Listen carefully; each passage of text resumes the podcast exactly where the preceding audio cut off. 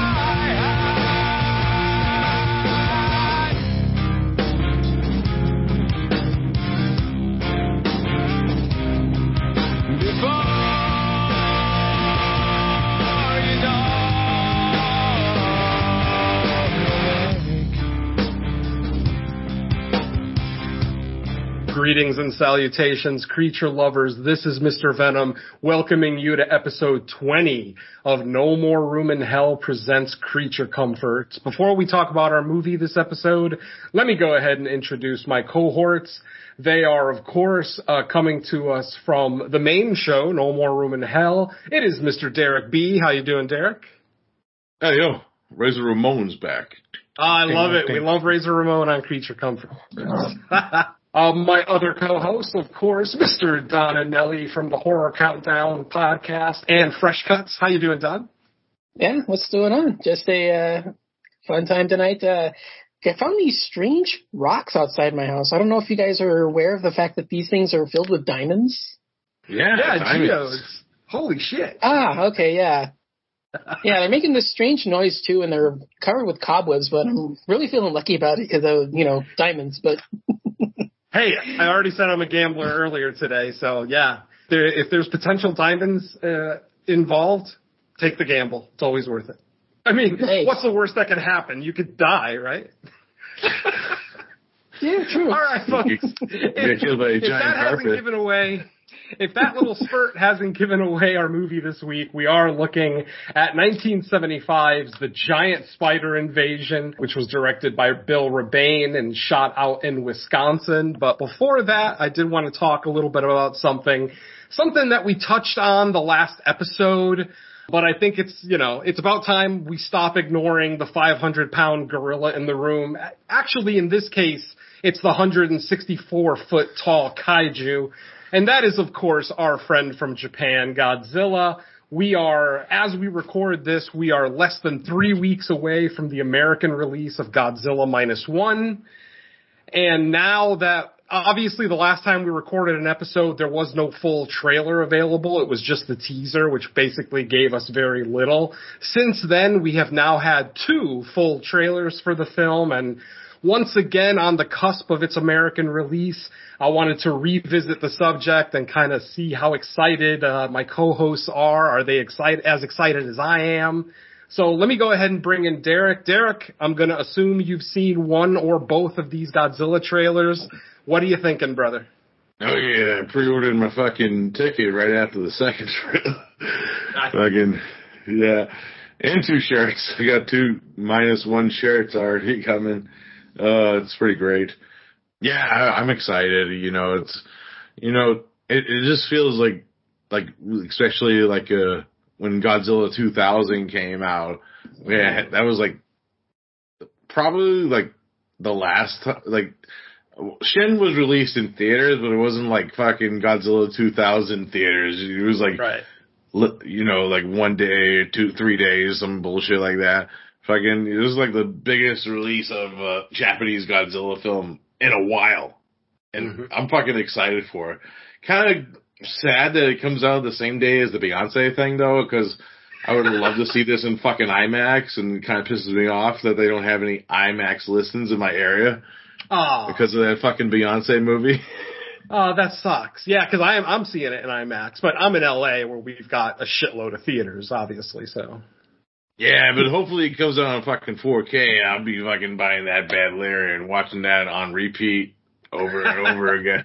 You know? it, exactly. Don, why don't you come on in here? Well, what are you thinking Yeah. about Godzilla minus one? Yeah, I, I didn't. Uh, th- there's one I know I missed because I, I still wanted to keep some aspects of uh, the f- film under wraps, just you know because it's me. But yeah, there is one that I did see, and it's the one that starts off with uh, the ship disasters. So I don't know which one. Um, I, That's the I think that's one, the that's the first one. Okay, yeah, that's the first I think one. it's both. But yeah. Well, the second one kind of starts with a like a almost like a political meeting thing going on, yeah, the, doesn't the, it? the first the first one the one uh, I I don't know I'm just saying the one I saw is the one that starts off the ship disaster so I I think that could be the first one but uh, yeah uh, I I'm so excited. I'm I'm really kind of struggling just to um hide the fact that this is finally you know Godzilla coming back to the big screen. I actually got a chance to go to the New York premiere through uh, the website that I um, work for, but um, being in LA, I can't get there. Ah, So yeah, that's uh, I- I'm I'm a little sad at that, but yeah, yeah, I I'm ecstatic. I'm buzzing. I mean, Godzilla looks incredible. This is probably so far one of my favorite designs. The destruction looks amazing. I I cannot wait to dive into those attack sequences. And what little I know of the story, just because I, I'm, I'm trying to save some things for myself, what little I know of the story sounds incredibly interesting. So uh, I, I, I, I could probably cut glass with how hard I am right now, waiting for this. yeah, and, yeah, even like uh fucking uh Gareth Edwards, he actually already seen the movie. He you know, he directed 2014 been- Godzilla. He said Yeah, there's been a few screenings. Um, I, I don't think that's been to um, the public yet, but I know that there's been like uh, friends of friends screenings and uh, stuff like that. So I, I know that there are a few that have seen it. Um, I mean, there's reviews on IMDb that have that have seen it, so I, I know that there's you know some people that have actually watched it. Yeah, and you know, like that gets me hyped too. Like, uh, like you know, it's like a year of Godzilla because even like we got that coming out, but then we also got the fucking Monarch show fucking coming out on Apple Plus fucking next week. It's like, it's, a, it's, a, it's a good year to be a Godzilla fan. You know, Oh, hey, it's his 69th birthday, so I mean, you got to go all out for that. Oh, yeah. Definitely. Everybody's got to be satisfied. yeah, I want to see Kurt I mean- Russell riding Godzilla. I mean, awesome. for me, obviously, you know, I'm going to echo the sentiment that we've already kind of gone over. We're we're three giant creature feature lovers here. Obviously, you know, Big G, along with you know King Kong, being some of the you know first and foremost of the giant creatures. Uh, my love of Godzilla. I mean, I, I literally wear my love of Godzilla on my sleeve, as I did get a God's a burning Godzilla tattoo earlier this year, which is displayed prominently on my uh, left bicep. So it- it's literally next to my Venom tattoo. It is the biggest tattoo I have on my body. So yeah, my love of Godzilla cannot be overstated. And obviously, you know, very much looking forward to the movie release. Um, I'm hoping that there's a, a Thursday night screening so I can check it out even like the day before its actual release. I know Yeah. they do that a lot out here in LA. I'm sure they do that in a lot of places where you get like the night before one late screening or something right before it's. I um, do, I do, I do know Mhm. that they had like a thing for like an early engagement viewing on like the 29th, Yes. I believe. Yeah. Yeah, there is a fan event. I'm not sure if that's AMC specific. I know it, it's it's happening at the AMC's out here, but it is specifically a fan event that's going to have a lot more than just Godzilla minus one going on. Uh, there's going to be other festivities happening as well. So, you know, check your local listings and look for that if you're interested. I'm probably just going to wait for the movie because unfortunately the 29th is a work night for me, so can't really do too terribly Yeah. much. But, um, yeah. I mean, if, I, I, at the absolute least, I'll see it on December 1st. If I can see it the night before, I will 100% do that. Honestly, I, I'm gonna end up seeing it two or three times opening weekend, so that, that's pretty much a given. And then I'll probably still go see it again during the week because Mrs. Venom wants to see it and she works weekends, so I will have already seen it a couple of times by the time she sees it, but yeah. I will definitely have watched this a minimum three times before its first week is over. So yeah, very excited for this. Very excited with Gareth Edwards, uh, the tweet that he put out about how great this film is, that it's potentially the best Godzilla movie he's ever seen. I try not to read reviews and things like that. I don't avoid trailers for creature features the way I do most horror films, just cause, you know, most horror films don't do a very good job of keeping the story kind of under wraps. You know, with Godzilla movies, the trailer is just going to be Godzilla marauding through a city. I mean, so honestly, it's not giving Yeah. too much story there. So those are always Mm. worth watching. But yeah, very excited for this one. But something else I'm excited for is this month's movie. And as mentioned earlier, we are looking at 1975's The Giant Spider Invasion. They came from another planet to destroy the Earth. Giant spiders, crushing, clawing, killing, wrecking havoc. There was no place to hide from them. They were everywhere. Could anything stop the giant spider invasion? Beware, the spiders are coming.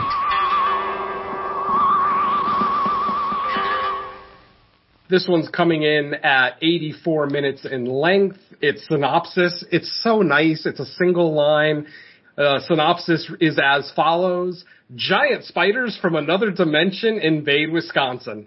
Cut and dry, my friends. Potentially the greatest one line synopsis for a film ever. I love it. Sometimes Unfortunately, sometimes Uh-huh. IMDb really screws up, but then man, when they nail it, God, they fucking nail it. exactly, big time. Now, unfortunately, our movie is sitting on a 3.2 out of 10, and I can kind of see why people might give it such a low rating. I'm, I'm pretty sure all of you listening know that we're not going to be that low in our rating because uh, this is a goddamn fun movie. But anyway, this movie is, of course, as I mentioned earlier, directed by Bill Rebane. This is very much a family production as more than three quarters of the film crew were Rebane family members. Like literally both of his brothers, uh, his parents, one of his kids, uh, one of his kids is actually in the movie as the, you know, the young kid in the movie. So yeah, just definitely a family affair. But then we also do have some recognizable names depending on how old you are. They're recognizable to me. They're probably recognizable to, to everyone else on the show only because of the genre that we all participate in. We got some great genre names here. But of course, we've got uh, Steve Brodie starting as uh, Dr. Vance, our main character, NASA scientist, if you will. You've got Barbara Hale playing a a local scientist, local to the town in Wisconsin uh, that this takes place. We've got the great Robert Easton as Kester, our our basically ultra southern, ultra womanizing farmer type, just spectacular. He's just spreading his semen everywhere.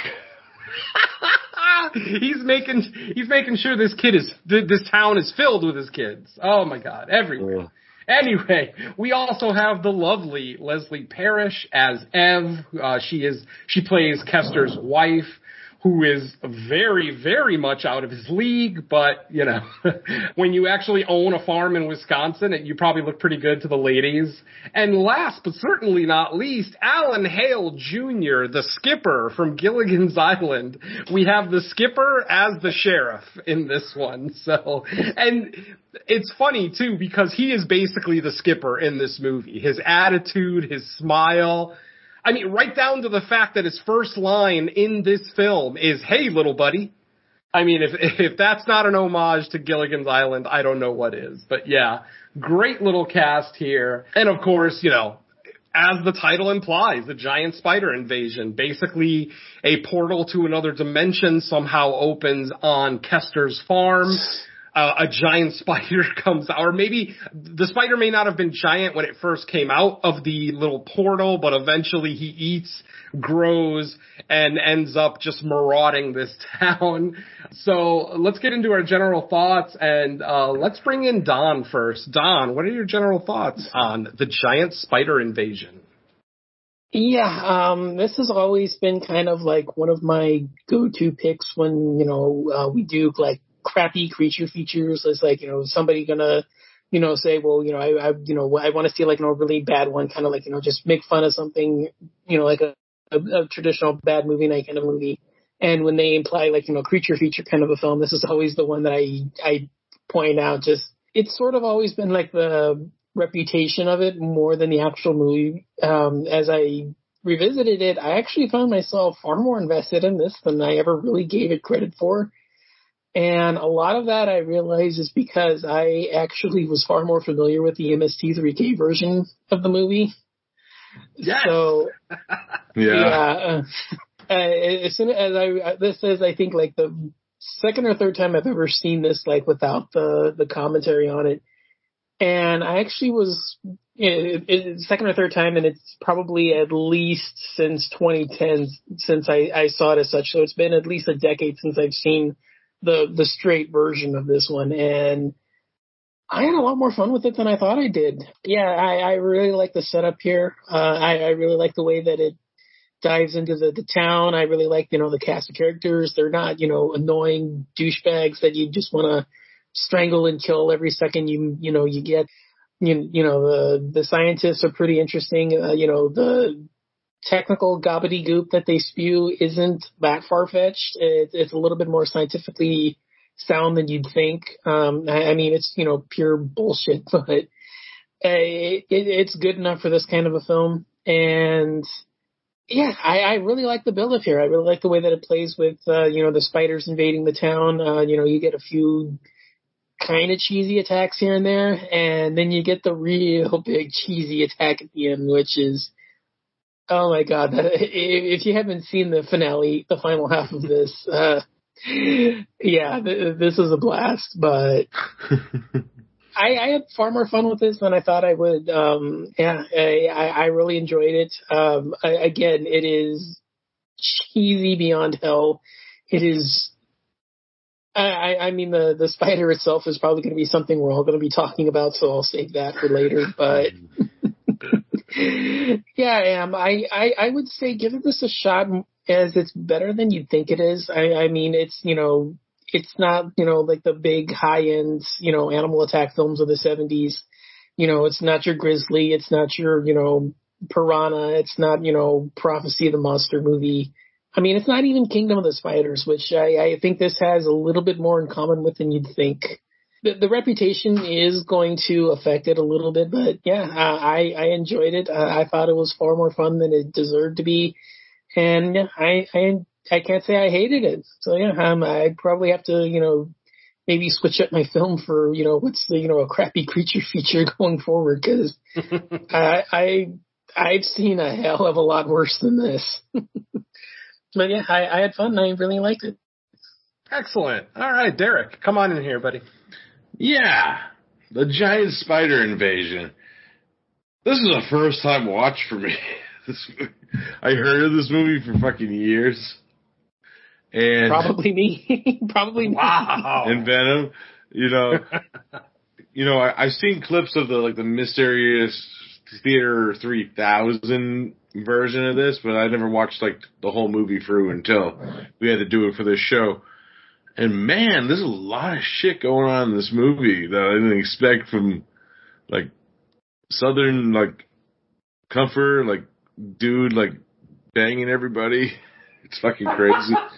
and you know, then you got like subplot where he's like, I gotta get these diamonds, and he's covering, moving, finding dead bodies and burying them and shit.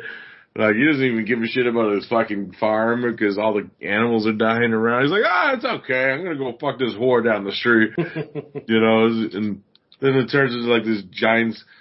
I will admit the slowest parts to the movie is the parts with like, you know, the fucking scientists, the lady scientist and the man scientist are just talking.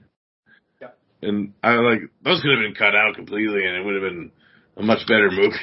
I know why they're there Yeah. for exposition and shit, but it was like, okay, because there was like no music playing. It's kind of a kind of quiet movie at times. This movie, which kind of makes it drag in places, but then when it gets to the second act of the movie.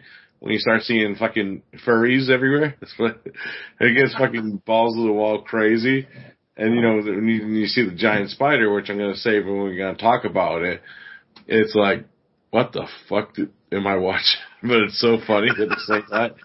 And great, and because you got the skipper too, which kind of kept my interest. I'm like, hey, this is the skipper. Like I said off air, I was singing the fucking theme song every time. It's Gilligan and the skipper. I was doing that the whole time whenever he popped up.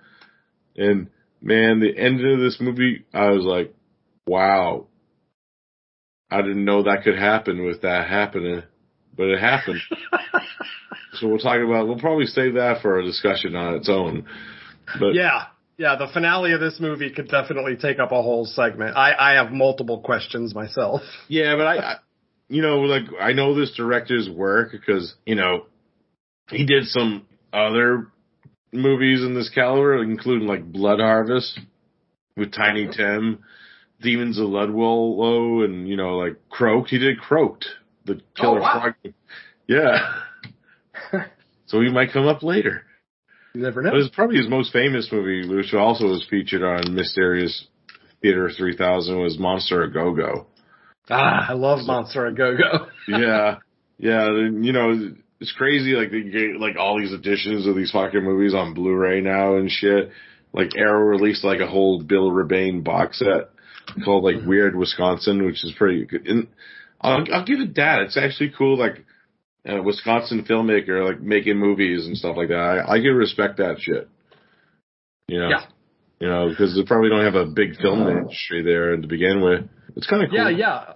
Uh, speaking to that point, back in 2005, the Mystery Science 3000 guys actually put together a Bill Rebane film festival, believe it or not. And this film, of course, was the headlining film on the festival. I think they showed like two or three uh, Bill Rebane films, and uh, Bill was there.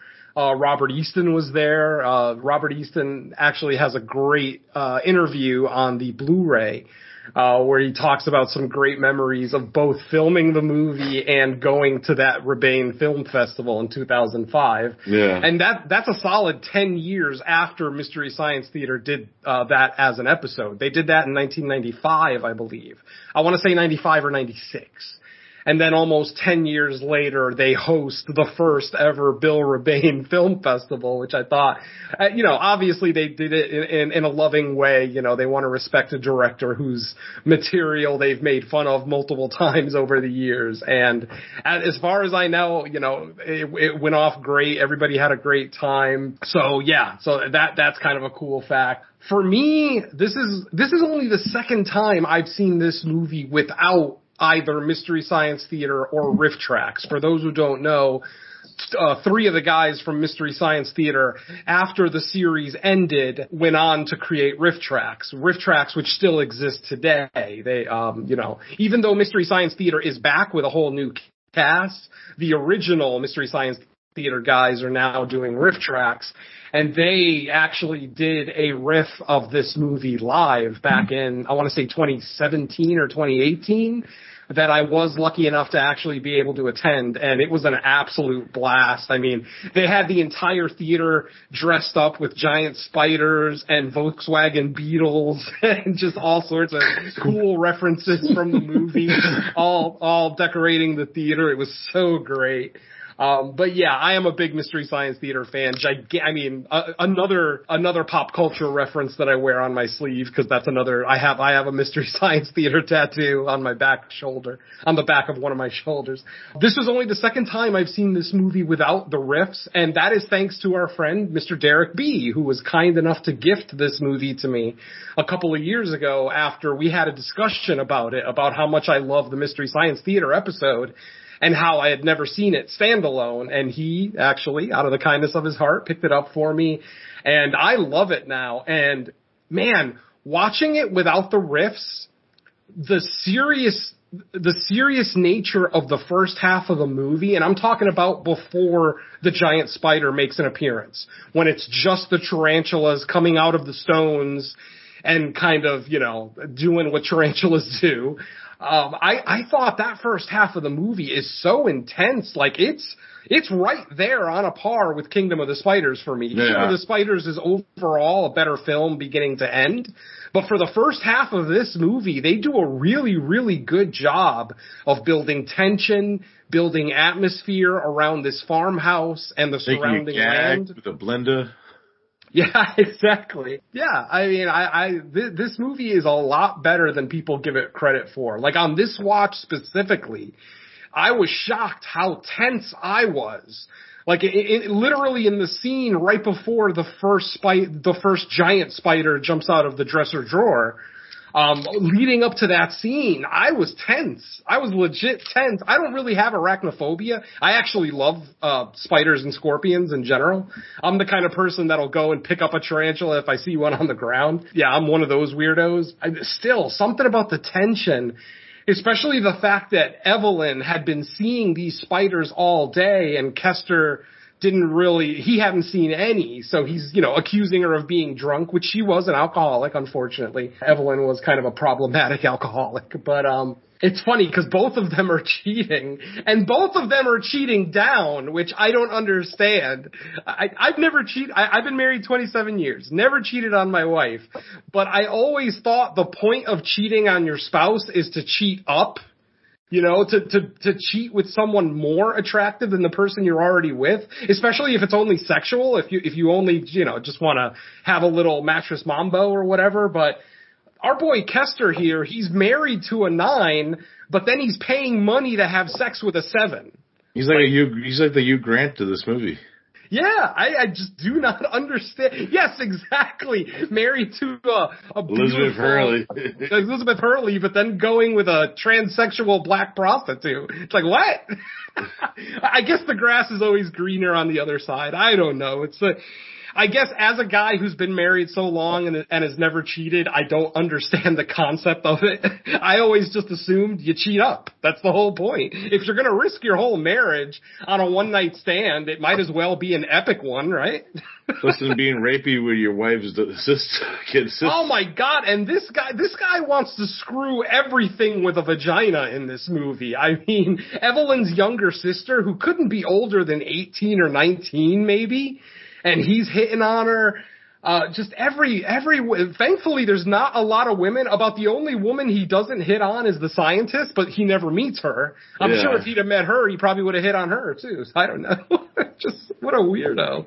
But uh such a great performance. Like, despite all his shortcomings, being a womanizer, being greedy, being a liar, a cheat, he's not hateable. Like he, he's just ignorant. He's one of those characters that just he he's a victim of his own circumstance, you know, his his own upbringing, whatever else. So he's almost like the lovable loser, if you will. It's not like he actually tries to physically molest any women. I mean, he does get a little too close to uh Evelyn's cousin or uh, sister. Sister. Sister, right, younger sister. You always Um, spank me. I bend you over my knee and spank you. Like you're talking to an 18 year old girl, dude. You're not talking to a child. Anyway, yeah, just there's so much to like about this movie. As I mentioned, just the tension leading up to it. The minimal effects for the actual meteorite crashing and opening the portal, uh, you know, on the Kester farm. Yeah. It- you know, they don't need to do a whole lot with it. You know, what little they give us is fine. And what's funny is that this movie cost, from what I understand, around two hundred and fifty thousand dollars to make, and only about ten to fifteen thousand dollars was on uh, was the effects budget. So what they It were shows. able, yeah, I mean it shows Yeah. at times, but the fact that they were able to take a Volkswagen Beetle and turn it into a giant spider that yeah maybe may not be the most convincing looking spider around, but It's better than the it's- Creeping Terror, for sure. Oh, by far. Oh, God, I'll take any day of the week. I mean, you know, this definitely isn't the ants from them by any stretch of the imagination, No. but, you know, it's still better than a lot of creature feature fare that we've seen out there. I wanted to sleep on it. Yeah, yeah, it happens. I mean, there's a lot of creature features I've never watched just because Mystery Science Theater kind of introduced me to so many, you know, with the beginning of the end and the Black Scorpion. Yeah. It, it turned me on to all of those. Reptilicus is one that MST. I, uh, I actually love Reptilicus. Like legitimately, I think that's a great film. Who knows? Maybe we'll talk about it. Should have won Oscars. I believe it actually. Shit. Fucking the, the the general guy from that movie should have won an Oscar for sure. Definitely. all right, so let's get to it. Obviously, we've all been alluding to the giant spider here in the giant spider invasion.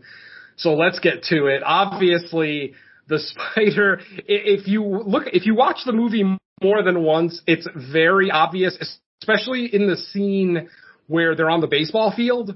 It's very obvious that the spider is just a car that's been kind of repurposed into a giant spider. There's even a gag in the movie where if you look really closely, you could see the spider leaving tire tracks behind it on the baseball. Hmm. Which I found hysterical, but yeah, you know, they're kind of tipping their hat a little bit. But again, like I said, for what they were able to do with $250,000, and mind you, I didn't even talk about this movie and the fact that this movie is a theatrical success a lot of people may not have heard of this movie, may not, you know, be familiar with it, but this movie was one of the top 50 grossing movies of 1976. Like legitimately, this movie made 25 million dollars in its first year of release. That's fucking crazy when you think about it.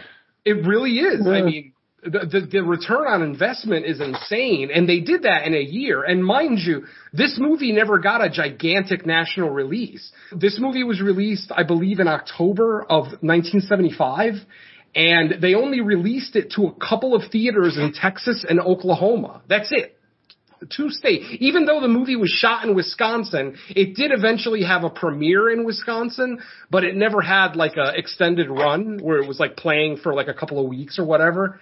But they put it in a couple of theaters in Texas and Oklahoma and word of mouth and, and it got, and even the critical reviews were positive for this movie. Like, you know, none of them were calling it um, you know, the, the next, you know, classic creature feature by any stretch, but a lot of them were giving the movie its credit for being shot in Wisconsin on a low budget with not a lot of Hollywood talent. I mean, yeah, we, we've got a few of the people, the, a few of the actors that I named earlier, um, specifically Leslie Parrish was a major Hollywood actress at the time. You know, most of the crew and a lot of the on-screen talent, especially in the crowd scenes, that's all locals. That's just all Yeah. people that live in that town.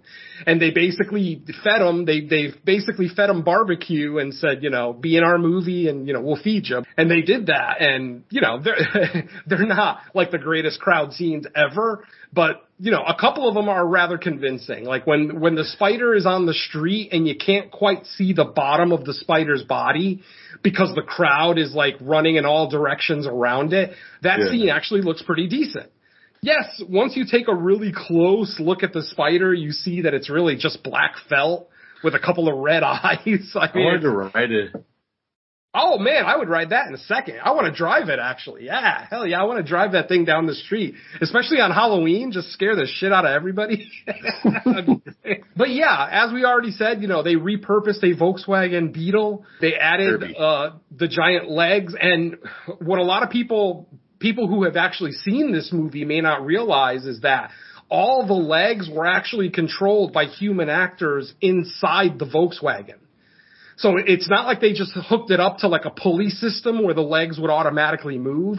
There was actually seven teenage boys in the Volkswagen manipulating all eight of the legs to the point where one of them actually passed out because they filmed this in the summer of 75. It was such a hot and humid summer in Wisconsin that year that literally one of the teenage boys just passed out from heat exhaustion. Luckily, you know, no hospitalization or anything like that was needed. So, I mean, there were no accidents on the set to my knowledge. Oh, actually, there was one accident on the set and it was during the finale when the spider explodes slash implodes. Like it explodes first and then it implodes back into its dimension. Apparently there was a grip who was a little bit too close to the spider when they blew it up and he ended up burning his right arm a little bit. He did end up having to go to the hospital, but I don't think he had to stay overnight or anything. So, you know, for, I mean, for a, for a very guerrilla, you know, film project, one one injury that didn't result in a fatality is probably a victory for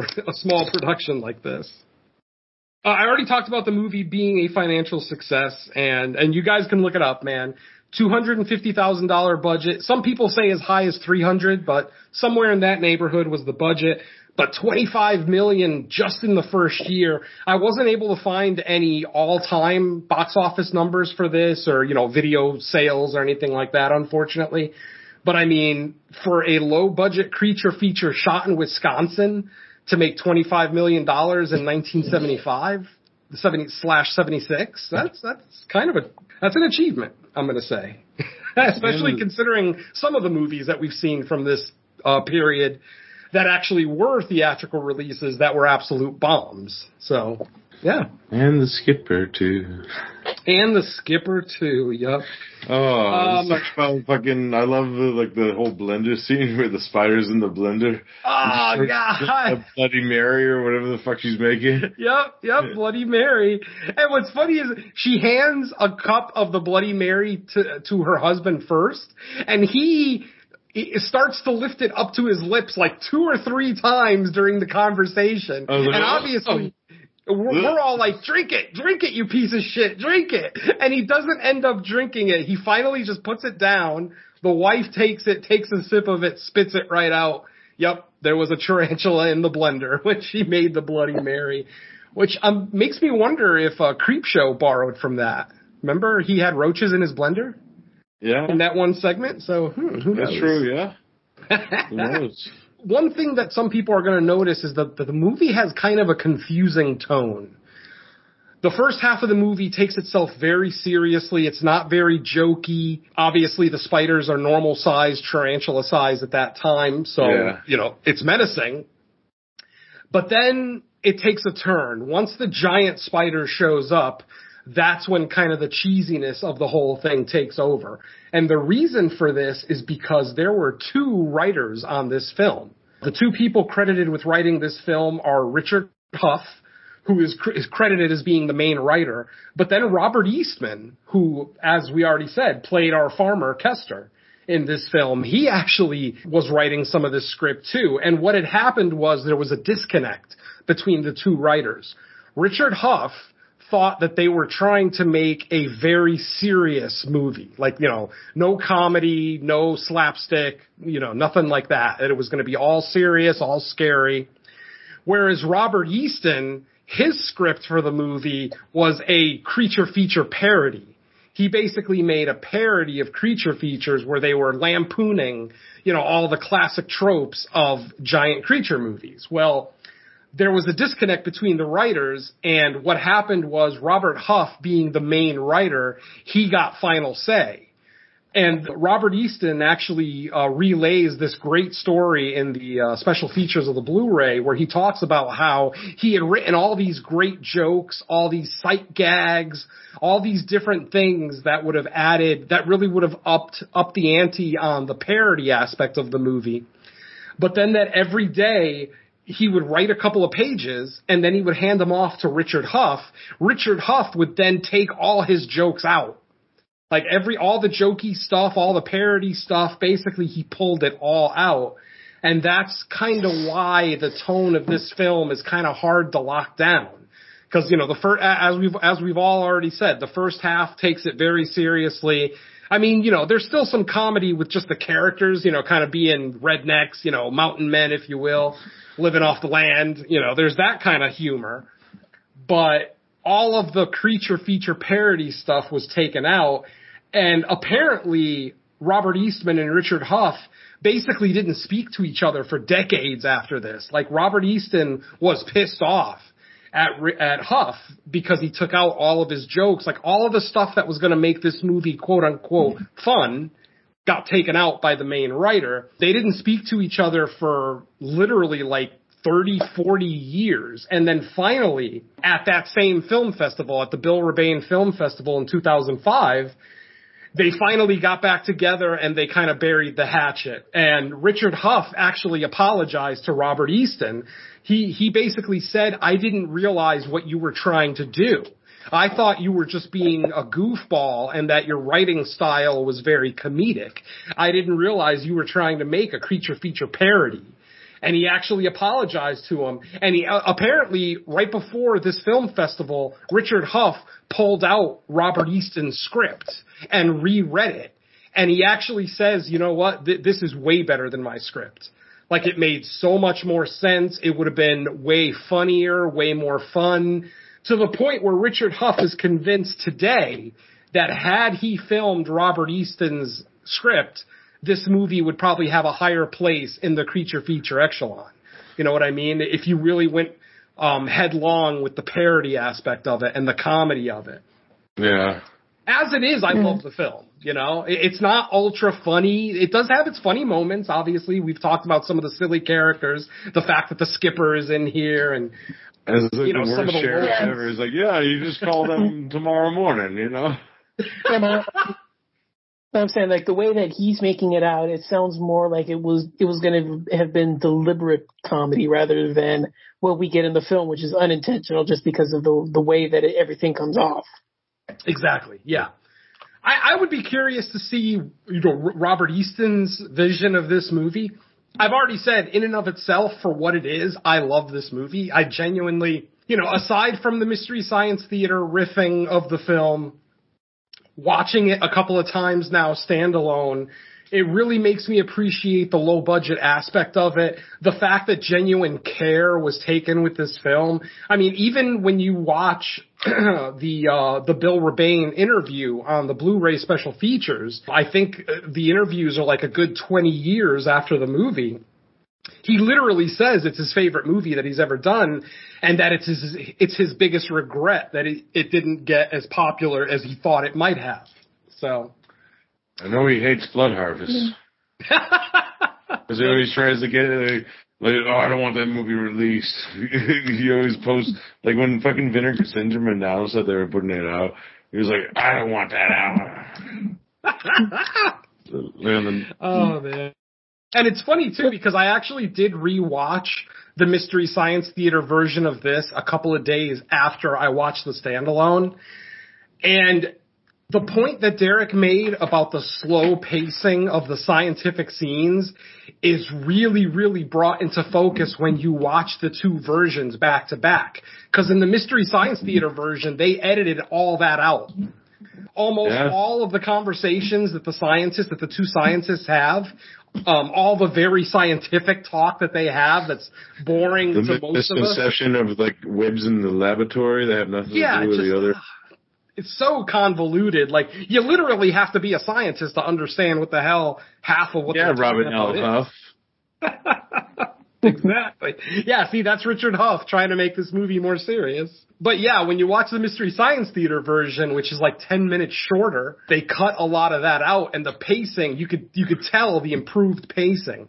You know, like the, the action doesn't come to a screeching halt when we go to the lab and talk to the scientists. So yeah, so, you know, if you're a fan of Mystery Science Theater or movie riffing in general, I would highly recommend this episode, both of Mystery Science Theater and RiffTrax, especially like the version of the movie that they use where they tighten up the pacing and everything. It's just, it's, it's really, really cool. Another thing that I noticed in the standalone version that I didn't notice in the Mystery Science Theater version is how creepy Dr. Vance is. He's kind of Yeah. a creeper. Like, obviously there's the introduction scene where he doesn't believe that she's a scientist where he's like oh i'm here to meet your father. Oh it must be your brother. You know a woman can't be a scientist. What's going on?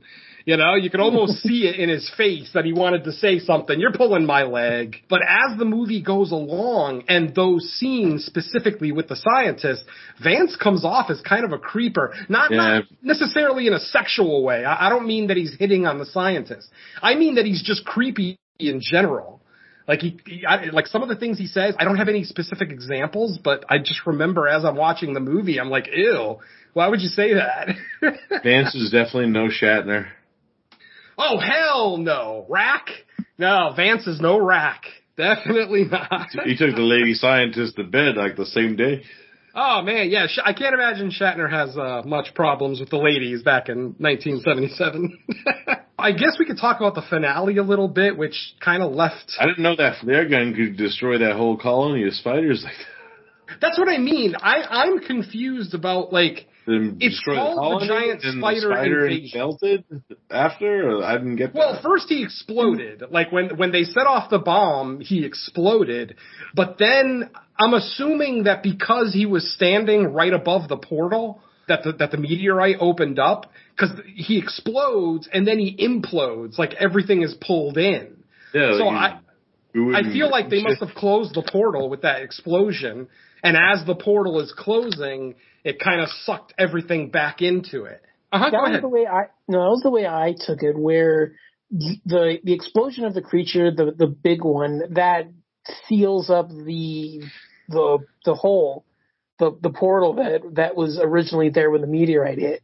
So when the explosion went off, that's closed the portal, and then that that imploded it. So it was sort of like doing both at once. It was not intentional, but that was just you know kind of like you know you kill off the, the the leader and then like the hive kills itself because it can't function afterwards. Yeah. Yeah, no, it's valid. Absolutely.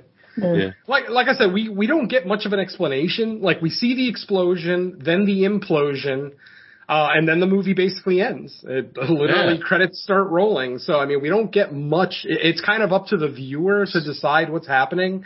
And that's another thing too. In the Mystery Science th- uh, Theater version, they cut out enough of the scientific talk that there's no talk of a portal in that version. So for years, I would watch the Mystery Science Theater version, and I had no idea what was going on with the ending. Like I, I literally had no fucking clue. But then when you watch the standalone, one of the science, one of the scenes of the scientists talking, they talk about, you know, the fact that the meteorite opened a portal and that the spider got through the portal, started eating everything on the farm and exponentially grew bigger. The thing that always struck me as odd was the little spiders. Like, are those spiders gonna grow and become giant spiders themselves? Or are they just tarantulas? Like, this thing just spits out tarantula eggs? Because they they came in the same thing, so I'm gonna guess that they would have grown bigger. But I'm like thinking like, what if one of them got away? Like, Exactly. I mean, Don's explanation makes sense. If they close up the portal, everything from the other side of the portal gets instantly sucked in. So potentially, hopefully none of those baby spiders, They what we call baby spiders. Yeah. At least the spider didn't scream or roar or nothing in this movie. Like- I hate when they do that shit. d- Don, do the Empire of the Ants, bro.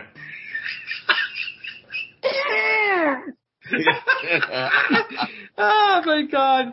Uh, yeah, like I said, I'll give the movie credit for not giving the the spider some stupid, you know, Yeah. scream or whatever. I mean, and goddamn, when he's eating that cop with the, those talons, that was actually fucking that looked painful. Yeah, yeah. those uh, That was like uh, some of the best effects was those little teeth. The fangs. Yeah, those two little fangs sticking out were pretty gnarly. Yeah. I would have loved to have seen a quick shot of one of the fangs actually like inserting, like Yeah. actually like drawing blood a little bit. But you know, I understand. Just threw like grape jelly on the dude. Yeah, yeah, whatever. Just you know, throw a little Heinz 57 sauce on them or whatever. I mean, you know, whatever works. Yeah. But for whatever it's worth. And when that I- giant fluffy spider in the barn just jumps on Eve.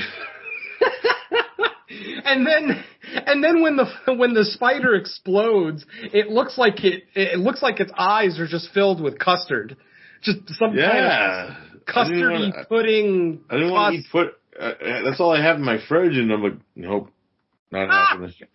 I'm not eating pudding for at least a couple of weeks after this. Yeah, Now, what's funny is that there was multiple deleted scenes from this movie. Once again, because of the disconnect between the two writers and Robert Easton during the the uh, special edition interview on the Blu-ray, he talks about some of those scenes. Like there was supposed to be a scene when the spider was going through the main part of the town, like on the street yeah. a drunk was going to come out of the pool hall with a cue in his hand, a pool cue in his hand, and he was going to be drunk as hell, like, you know, totally wasted, like basically using the pool cue as like a cane to hold himself up.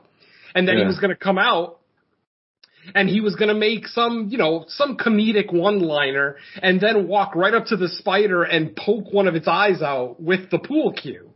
Very similar to when at the end of the movie the spider explodes and that one eyeball kind of, you know, blows up. Mm-hmm. Um, but uh, apparently Richard Huff said no, it's not serious enough. It kind of takes away from the seriousness of the movie. But it's like, are you kidding? We're talking about a spider the size of a pickup truck. What seriousness of the movie? Come it's on. fucking Herbie is the fucking spider. It's amazing. exactly, yeah. And then the other deleted scene, not deleted scene, they actually did shoot it, but they never edited it because of how bad it looked. Basically, at the end of the movie, when the spider uh, crushes the farmhouse, they were actually gonna film the spider jumping into the air on top of the house and then crushing the house. That would Now- be amazing. Uh, unfortunately, they had to use a crane, and when they when they used the crane and brought the spider up, uh, they tried to do it as fast as they could with the crane, and they just said it always looked stupid. Like they would have had to have done it in slow motion or something like that. But what ended up happening was when they actually did shoot the scene, the spider they drop they literally they they take a crane they bring the giant spider up above the house and they literally just drop it onto the house but what happened and i would have loved to have seen some images of this basically the body the spider's body falls through the hole but all eight of its legs are pointing straight up in the air Yeah. so I, when and and Robert Easton himself is laughing as he's describing it. He said it looked like the stupidest thing ever. Literally all eight legs pointing straight up through the ceiling, and they're like, "Yeah, we're we're not keeping that." so, uh. so obviously they had more grand ideas for the film, but obviously, you know, budget limitations kind of kill it. And then of course, they actually did shoot that one scene that I just talked about, but it looked so bad. They didn't even save the footage. Like the footage was literally destroyed. I, I would have loved to have just to see the fuck up. Oh. it would have been so cool. I can't wait till Jim Wynorski remakes this. Ooh, I'm down. All right, I, I think that's everything I have as as I peruse through my notes. Uh, yeah, it looks like we touched on everything that we have here. Uh, you guys have any closing comments before we get out of here? I, I don't see anything. Yeah, I mean, you guys touched on, uh, you know, the scientific stuff, you know, the ending. Yeah, most of the stuff I've got is pretty much covered. How about you, Derek? Yeah, that's about it. You know, like we said, is it a perfect movie? No, not by any means. But I fucking feel like I wasted my time watching it? No. It's a fun little watch. You know, after you get through like some of that scientific shit, then the movie, because you know the thing is they always like go back to the town when the scientists are in that fucking lab and shit, and you know when the skipper is on the screen, like ah, here we go. Yeah. oh man. Yeah, yeah. I mean, what can I say about the film? Just like you said, it's not perfect, but it's so much fun. It's I mean, fluffy. For- yeah, it's a fluffy spider. Absolutely.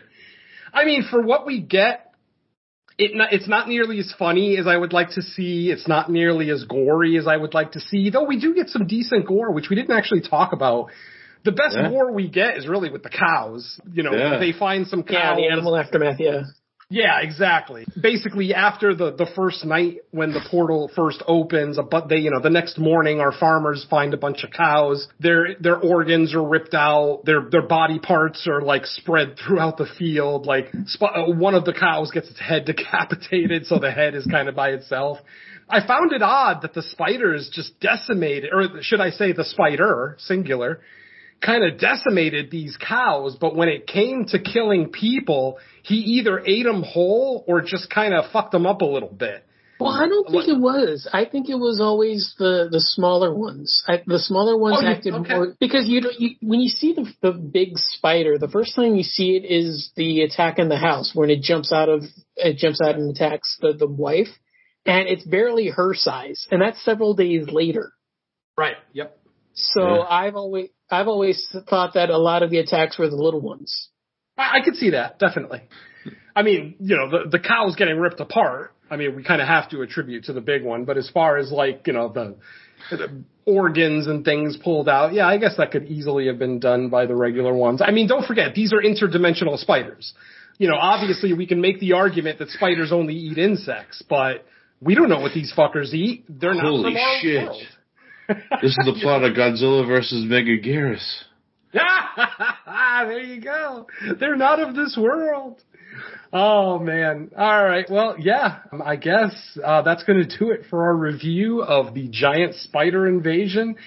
I'm pretty sure we're all in agreement that this is one to check out if you're a fan of cheesy creature features.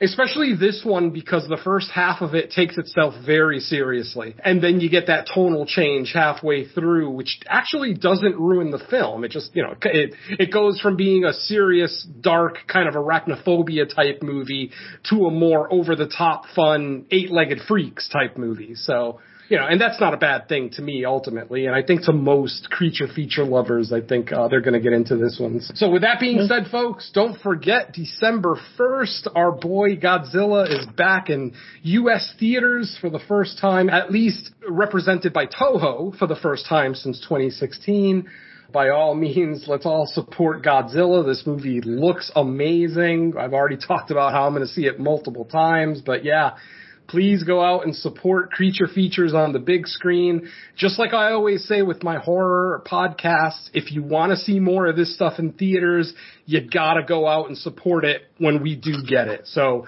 this is our first Toho Godzilla movie in, in American cinemas in what, eight, nine, uh, well, seven years. In like seven Yeah. years. Let's all support it. If we support it and we throw our money at it, we may get more in the future. And that's ultimately what we're looking for. So, Fuck yeah. Indeed. all right. So, with all that being said, on behalf of Derek B and Don Anelli, this is Mr. Venom once again, thanking you so much for joining us for Creature Comforts episode number 20. We'll talk to you next month and I got a funny feeling I know what movie we're going to be doing next month. Oh boy. So, I wonder. All right, take care, folks. Say goodbye to the bad guy. Good night, Razor.